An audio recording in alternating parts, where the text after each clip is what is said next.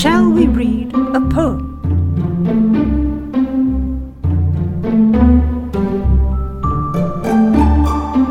Hello, all, and welcome to Shall We Read a Poem? I'm Russ. And I'm Lauren. Lauren, we were talking about icebreaker shirts. Yeah, They're I a have a few. hundred dollars I don't ever pay full price. for a shirt. I don't pay full price. I'm wearing a t-shirt that came in a pack of five for eighteen dollars.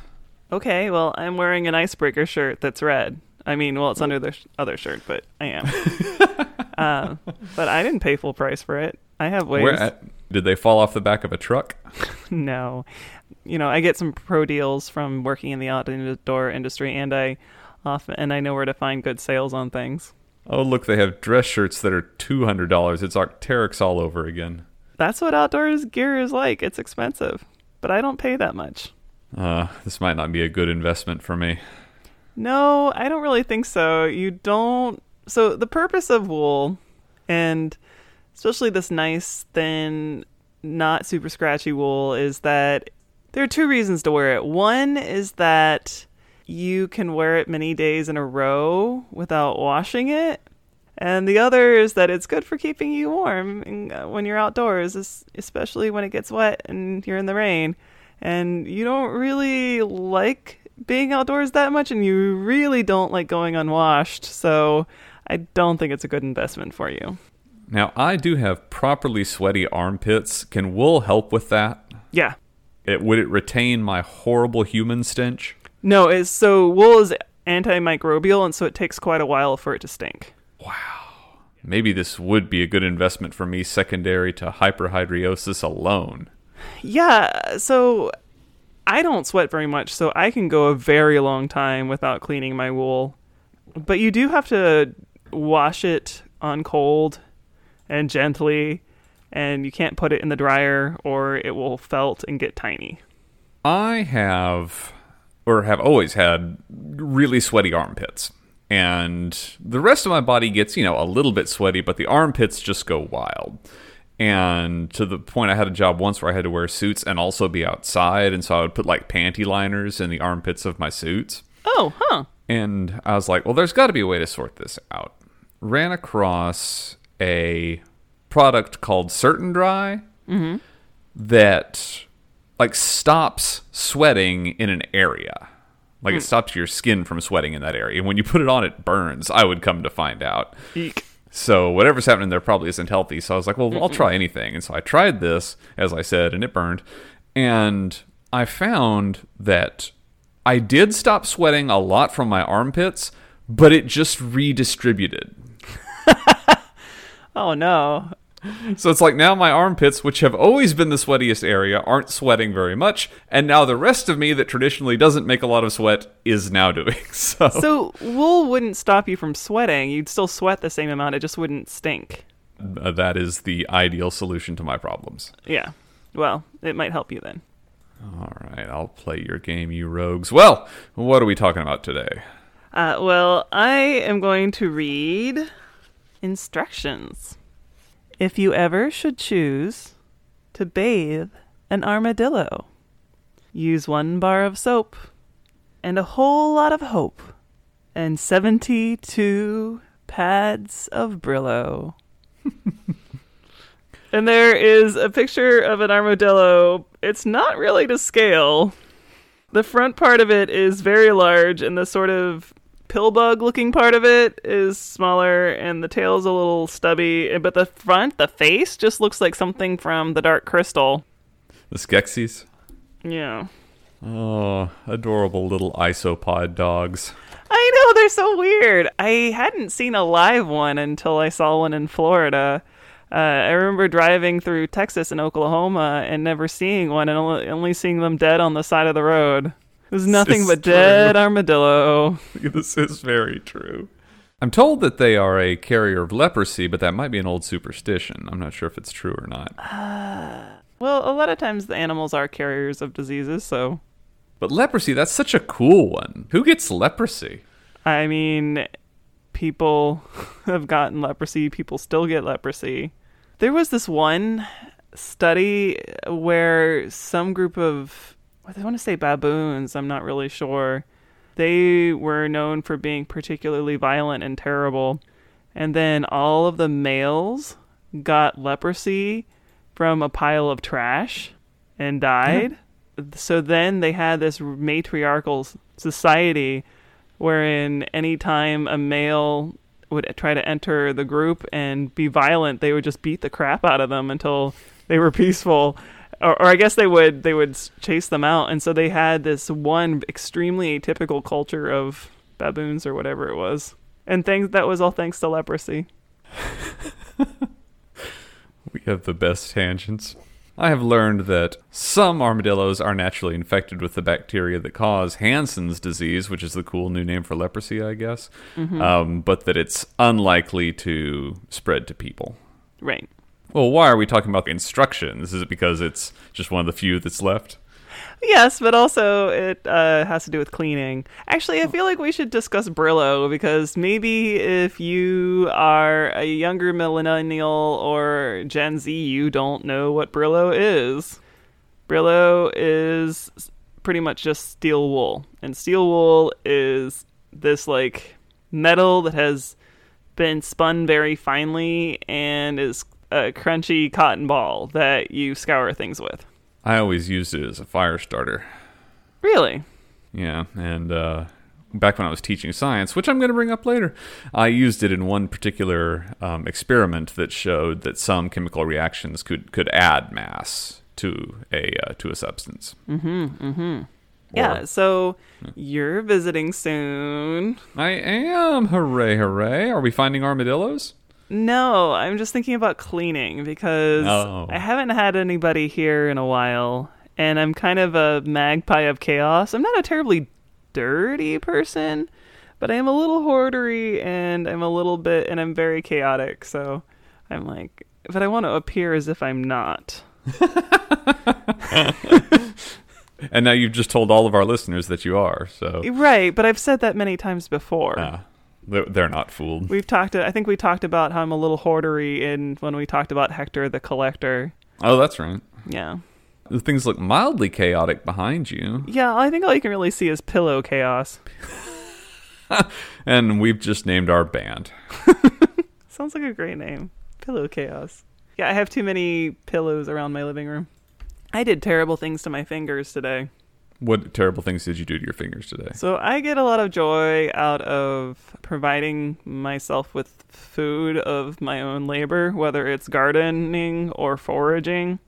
And today I decided I was going to go harvest nettles, but I think I do this thing every year where I forget that you actually need good gloves to harvest nettles and not just whatever gloves you're wearing while you're biking.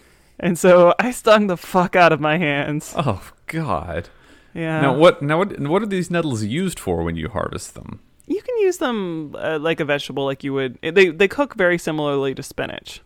And they're not just made of knives when they come out. No, no, they they're Well, fine. Well, it's like if they're going to tear your hands up that much. What? They lo- don't like, tear need- your hands. They have little tiny little uh, hairs that Inj- that, like that, that don't hurt your mouth for some reason. no. Once they're crushed, and the heat also deactivates them. Once they're crushed or deactivated Wow. or heated, they aren't a thing anymore. Wow! And the- I just the- pictured that being like some sort of endurance trial. No, it's to- perfectly fine to eat them. You can eat them raw if you crush them properly. Wow. They're very nutritious. Uh, they, they, they better have some benefit. For a plant, Eat one, get a superpower, For a plant, they're very high in protein. or appear on Jackass. They were used for treating arthritis. Hi, I'm Lauren, and this is Eat a Cactus. I have eaten cactuses. You probably have too. Yes, I've eaten cactuses, but not like where I just pick it up. Spot. You know exactly what I'm talking about. I mean, I did try to eat it. I, I was curious about cactus fruit once, and I did try to pick a cactus fruit, and I got, you know, prickers in my fingers. Cacti. Are you obsessed uh, as I am with the screaming hairy armadillo? no, No, not n- not a fan or not familiar. I don't oh know dear. what it is. I've heard of fairy armadillos, but I've never heard of a hairy armadillo. Two shakes. I'll send you. All right, let's see this. Yes, there's my little guy. This is really cute. Oh, he's very cute. Me, me, me. But I'm not that cute. Screaming. so I've said before that my favorite movie title is the Texas Chainsaw Massacre because What? that is a perfect description of that movie. It's i i every single word. It's like, yeah, you just that you told me everything there is to know about this movie. That's a perfect title. Texas Chainsaw Massacre. Right. There's the movie. So, th- what is a screaming hairy armadillo? Well, it is Yes. all three of those things. Is is that the actual common name for it? Is screaming hairy armadillo? Confirming.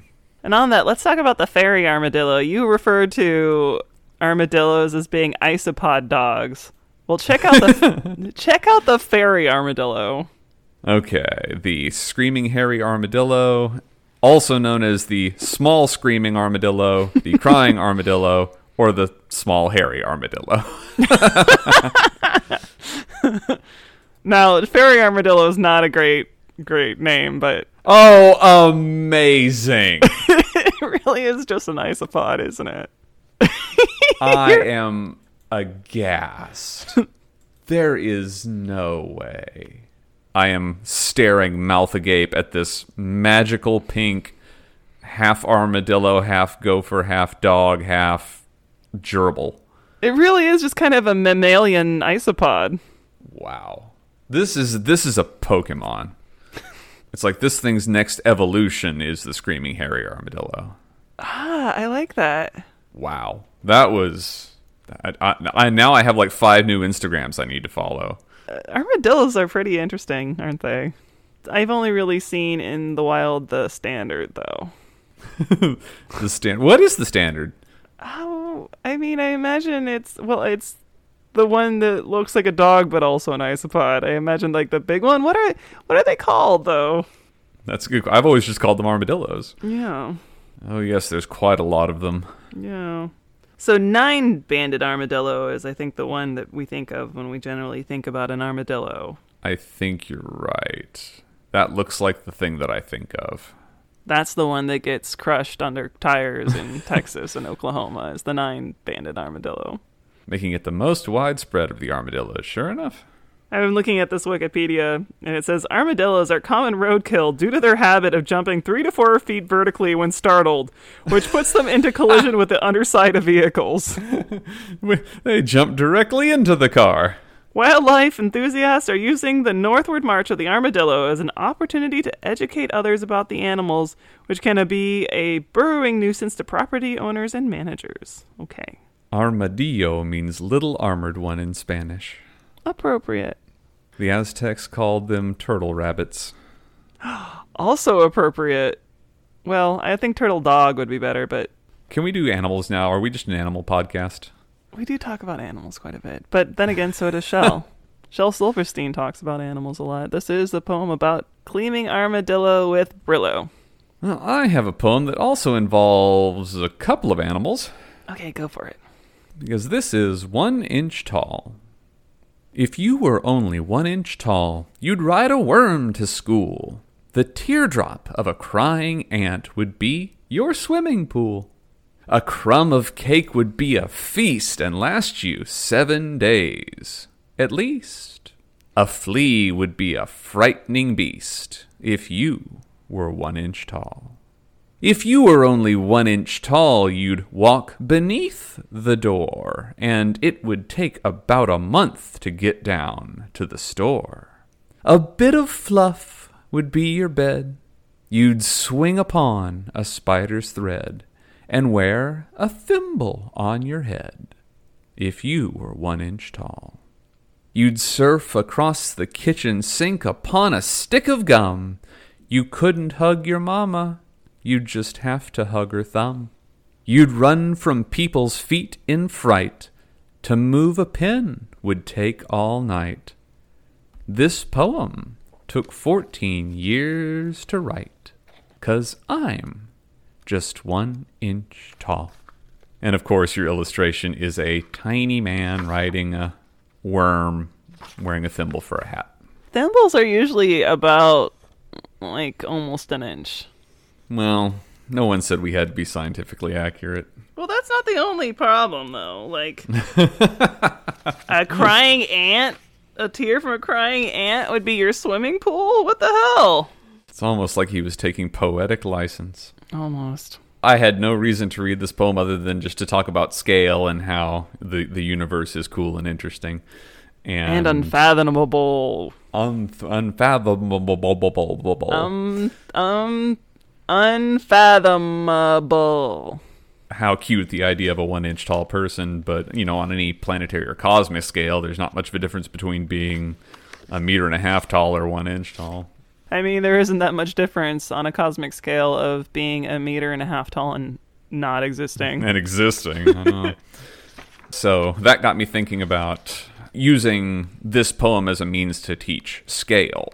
And uh, I used to teach eighth grade science, which is a fantastic job because you get to talk about all the really cool stuff. One thing is biomass, and humans, I checked, have about 350 million tons of biomass on the planet, whereas ants have about 3 billion with a B. So humans are meaningful, but there's a lot more meaningful things out there. Ants. Ants, for one. On the flip side of the scale, uh, you know, from ant to human to lots and lots of ants to the outward universe, the pale blue dot popped into my mind. Oh, yeah. For those who are unfamiliar, in 1977, NASA launched a probe called Voyager 1 that would go out and take a whole bunch of pictures of the solar system. And it is still out there, uh, traveling at about 40,000 miles an hour. It is the most distant human made object from Earth and the first one to ever leave the solar system. And its mission was supposed to stop at Jupiter, but it has kept going to this day. But now uh, it's hard to get information from it. Yeah, it takes it, it takes quite a long time to get Yeah. information from it. I'm sorry I said Jupiter. Uh, Voyager 1 was supposed to work until Saturn. And as it was going to pass Saturn in 1980, Carl Sagan proposed the idea of the probe turning around and taking one last picture of Earth. For bureaucratic reasons, it took about until 1990, 10 years later, to get this actually to happen, but it did happen. The photograph itself is mostly sunbeam, but right in the middle of it, you have the tiniest, tiniest pixel of blue, which is, of course, Earth. And uh, Sagan's 1994 book was called Pale Blue Dot, and he explains the significance of the photograph. And Carl Sagan writes From this distant vantage point, the Earth might not seem of any particular interest, but for us, it's different. Consider again that dot. That's here. That's home. That's us. On it, everyone you love, everyone you know, everyone you've ever heard of, every human being who ever was lived out their lives.